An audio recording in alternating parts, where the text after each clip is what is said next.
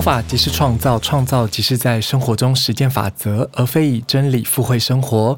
大家好，我是你们的即时翻译宇宙，随便，我是你们的即时翻译和主持人周老师，欢迎收听周老师群星会。不得不承认，我先了，我饿了啦，我好饿，我想去吃小萝卜，我想去吃螺蛳粉。但我想把这一集录完，人生就是这么多冲突与矛盾。这一集要来聊显化法则，聊一个很很积极的法则，然后聊这么深。讲过很多，其实一直以来我讲过非常多关于显化的小撇步啊，这边做一个统整，就是首先我们必须复习一件事情，就是。我常讲挂在嘴上讲的，就是发愿、诅咒、说谎、祝福是一样的事情。为什么是一样的事情呢？因为它就只是跟信念有关。所以，一个拥有水象大三角的人，like 马原张晃，奥姆真理教的马原张晃，他就可以运用他运用他强大的水能量，成为邪教教主，因为他就可以创造一个大家相信他的客观现实。在之前节目里面已经常讲到烂了，就今天来讲一些，深到不想复习。你知道，这就是我开课的一个罩门，我没有办法接受我要一直讲同样的东西，然后我就会不耐烦，我就会深，我就不来劲儿。所以我我我为什么开课开的这次开课想要休息一段时间，就是我想要。有一些新东西跟大家分享，然后我现在在那边节目里又跟他讲这么多，讲这么多东西，到最后又在那边怀疑自己课程中没东西可以说，有没有？然后就又更不想开课，也没有这么每次大家来开课都是一种新的化学效应啊，自言自语。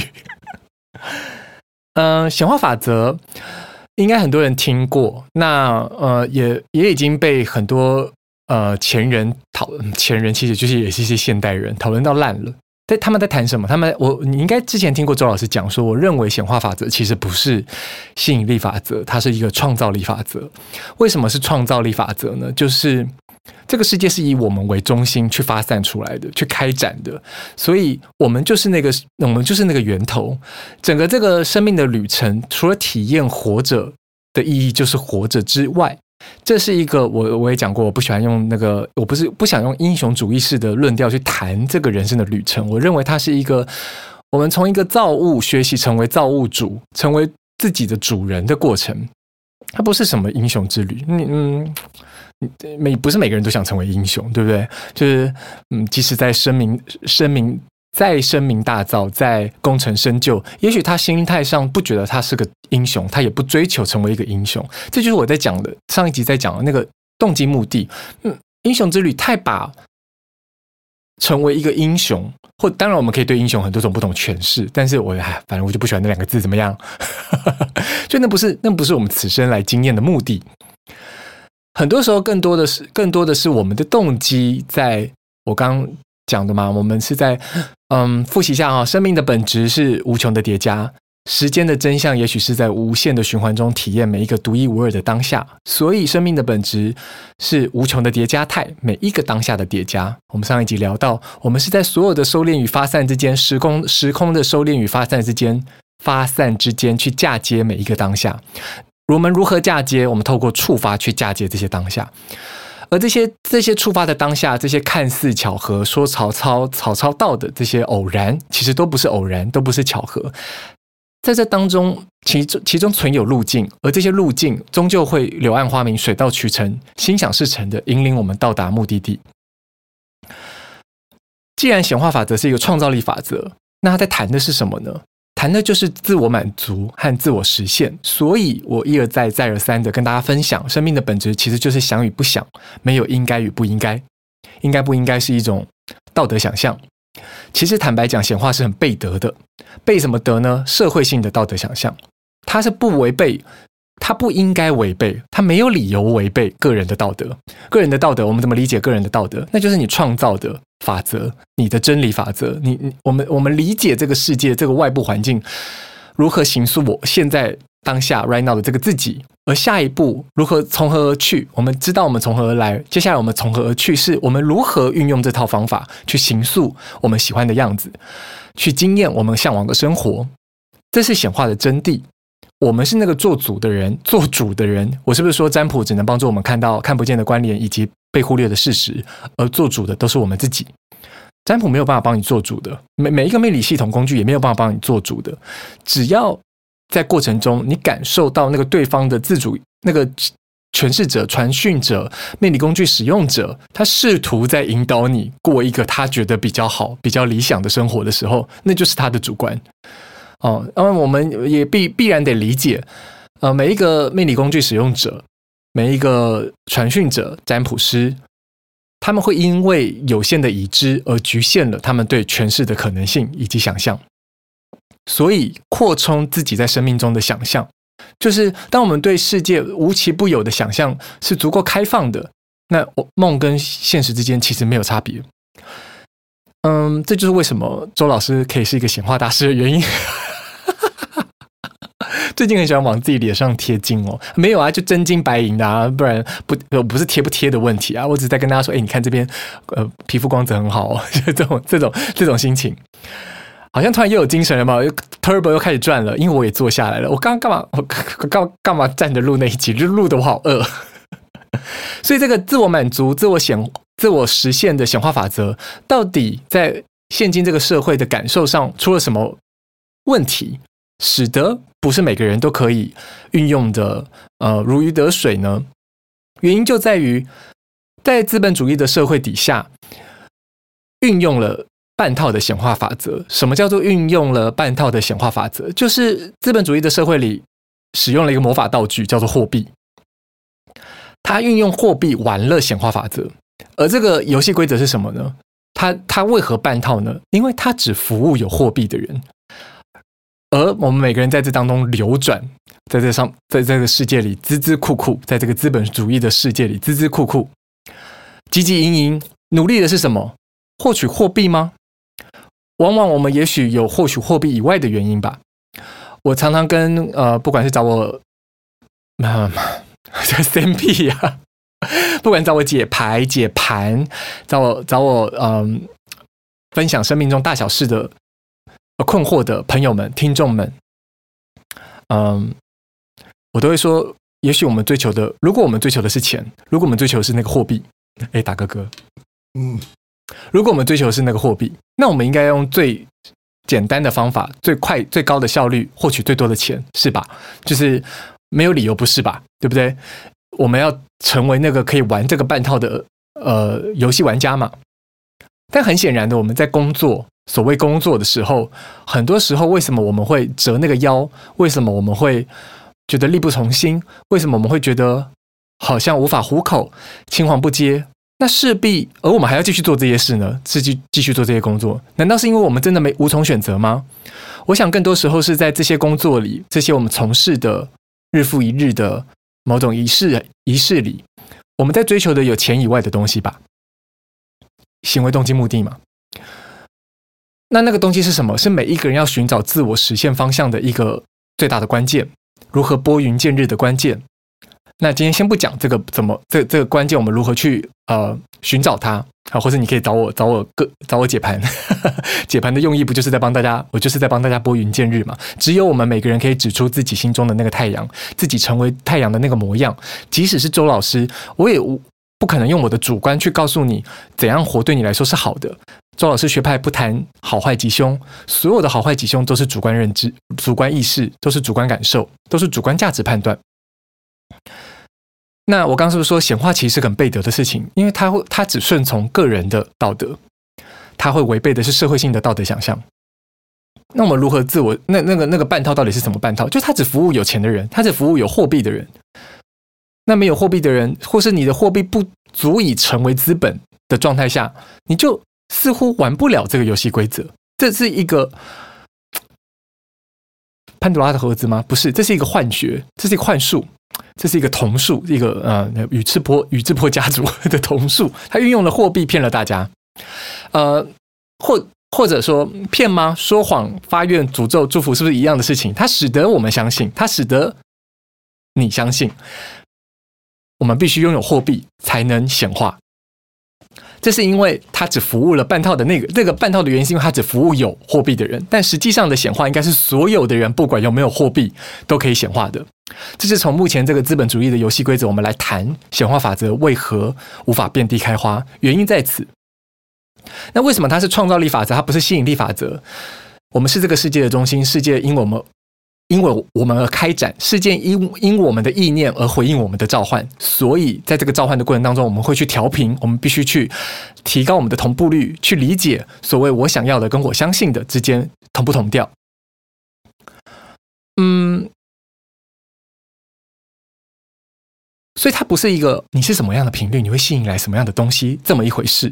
它不仅仅是这么回事，它更多的像是这些与你频道相符的人、相贴合的存在、存有、人事、时地物，是因你而创造的。我们要反向回来看这件事情，我们没有在吸引什么东西，我们是在创造什么东西。魔法即是创造，再见，念一次 slogan：创造即是在生活中实践法则。那个法则是什么？个人的道德。所以你必须建构一个属于你个人的世界观，属于你的价值观，属于你的道德，属于你的真理法则。而这些。这些规矩，这些天地方圆是由你而创造的，绝对不是活在他人的经验法则底下，或是社会性的道德想象底下的。那我们从这个点来谈如何破除诅咒，是不是很有效率？现在才十一分钟，会不会这一集才二三十分钟就录完？也好，精精妙，简洁有力。如何破除小花的诅咒？诶，不知道小花是谁的人，请你去听上一集。小花觉得她被她的老师诅咒了，诅咒了。我在跟她聊这件事情。你除了要听上一集之外，你除了要听上一集之外，你还要听咒的那一集，从咒和阴间条例来调木海，来谈木海木海合相那一集。就是我们要去理解，我刚前面是不是讲过，目的并不是重最重要的事情，那个触发的动机才是最重要的。如果今天小花的也不是如果，小花觉得她本人被诅咒了，是不是目的已经达成？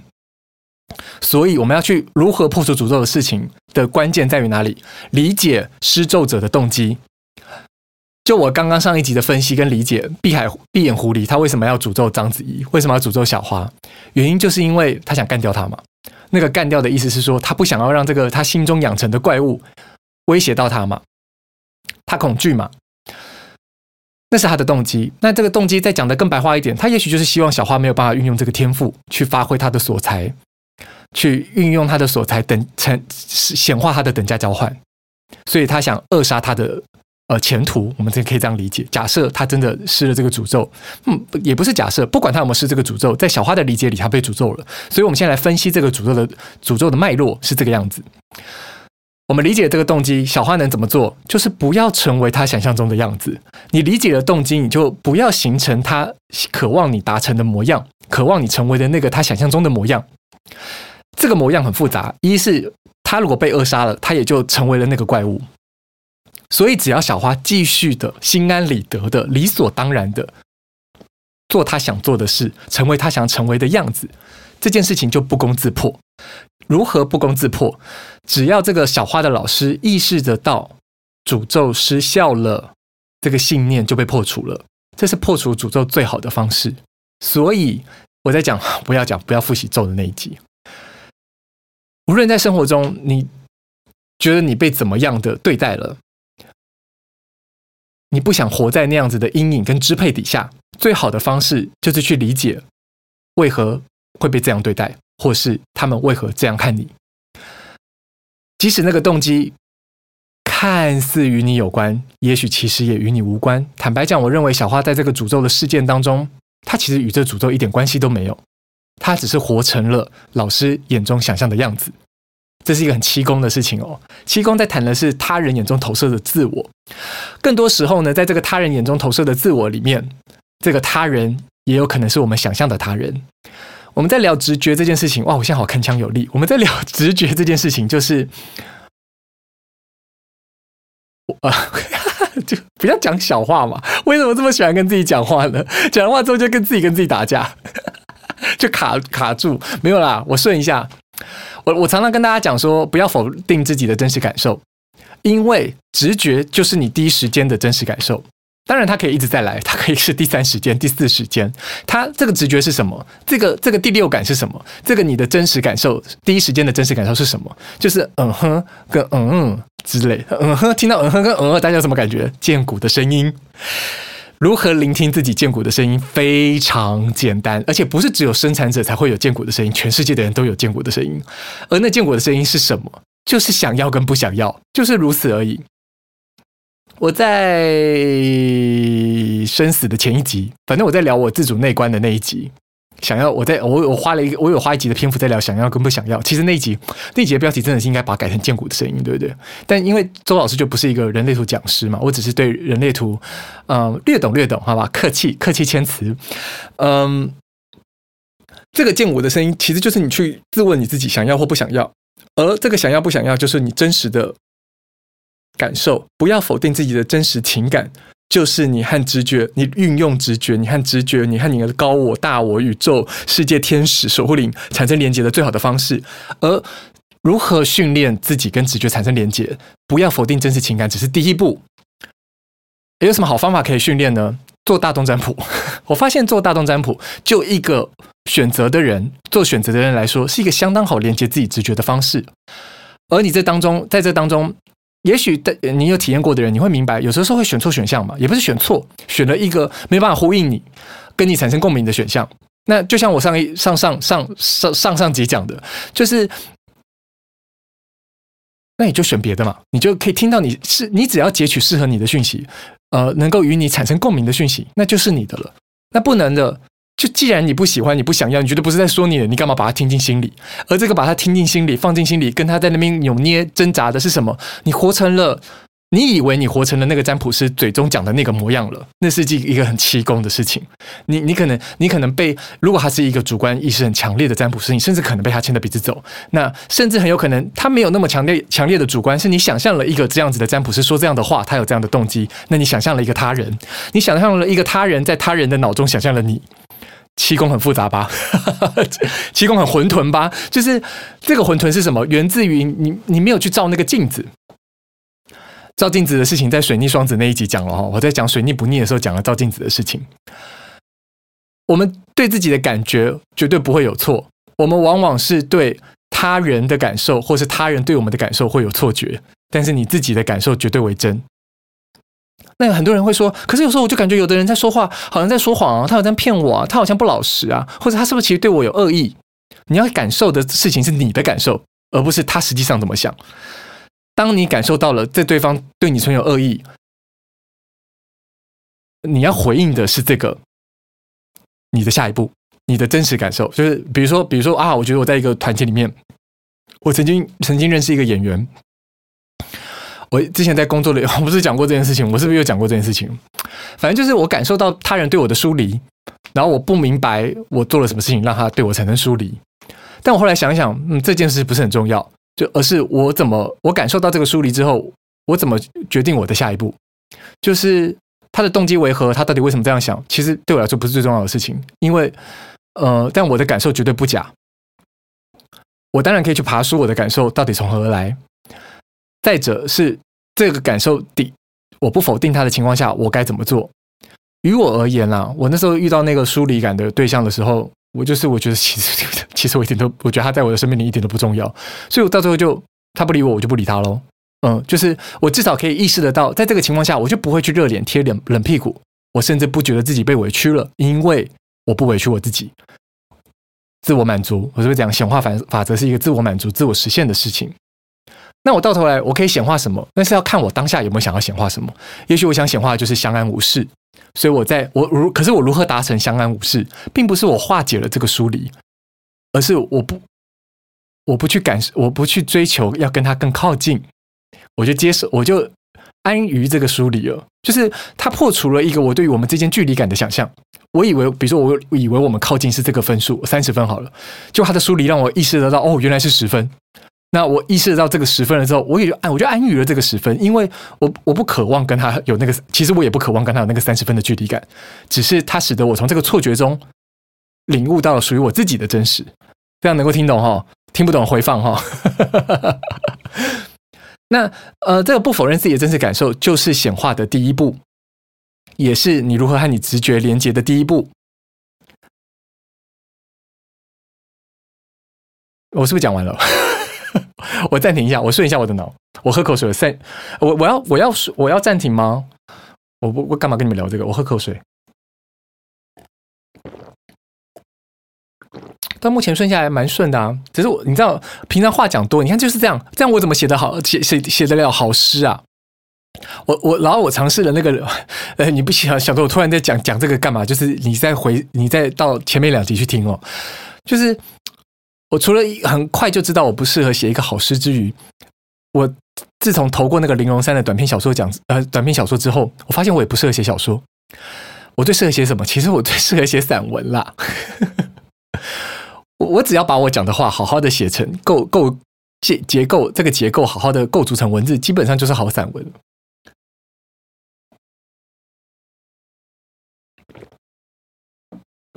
我最近发现了一个线上杂线上杂志。它叫做夜灯。我看到这个夜灯的广告的时候，我就觉得哇，简直是讯息来着。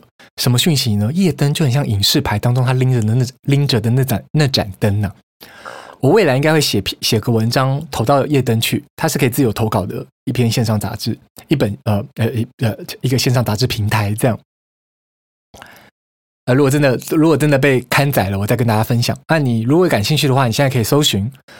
呃，只要注册就可以免费观看第一期跟第二期，里面有一些真的蛮不错的文章的，而且它就是因为自由度、开放度很高嘛，你可以去看看人家怎么看这个世界，怎么样看在生命里找到光。我觉得这是一个很不错的嗯、呃、方法，透过文字让大家看见生命里的光。